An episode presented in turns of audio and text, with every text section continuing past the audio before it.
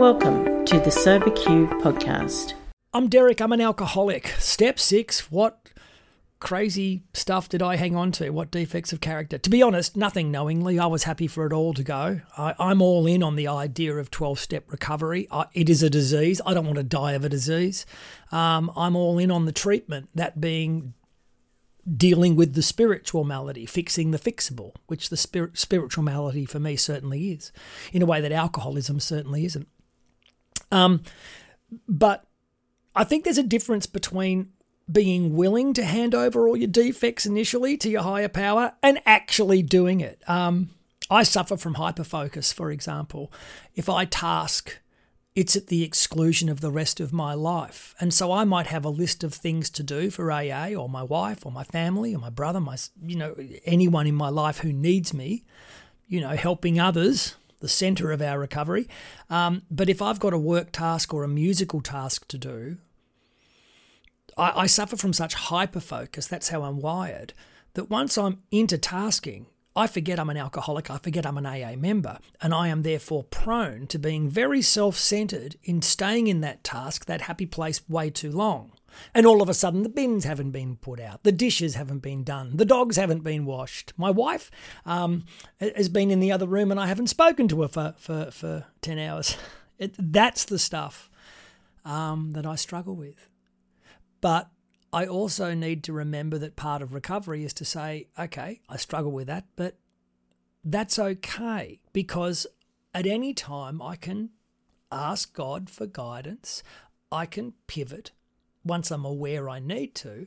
I can, as we like to say, work our program. Or in my case, I tend to use the phrase, I work my way of life. It, it, it ceased to be a program quite a while ago. Now it's my way of life. Um, and it's a way of life that I live imperfectly, just as I drank imperfectly and, and, and do everything else imperfectly. And um, trust me, perfectionism was one of my character defects. So striving for imperfect is something that I think God, in a crazy way, wants me to do. It's complicated, this step stuff, isn't it? And I guess that's the other thing I'll say about step six. When I read it the first time, it felt like some big Harry Potter thing where all I had to do was be willing to ask God to take away my defects and they'll never return as if there's a wand being waved somewhere in the background. And that's not the case, is it? Um, it's revealed later on in step 10. Continue to take personal inventory and promptly admit it. Well, okay, if if if God took away my defects of character and never gave them back, I wouldn't need to take personal inventory. Step, step ten, would I?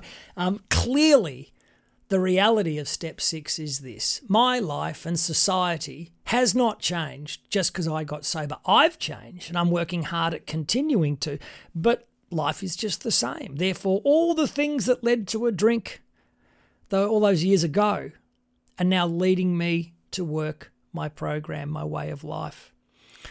And, um, you know, I, I guess I've reached the point where I'm happy for all of my defects of character to be replaced with God's guidance.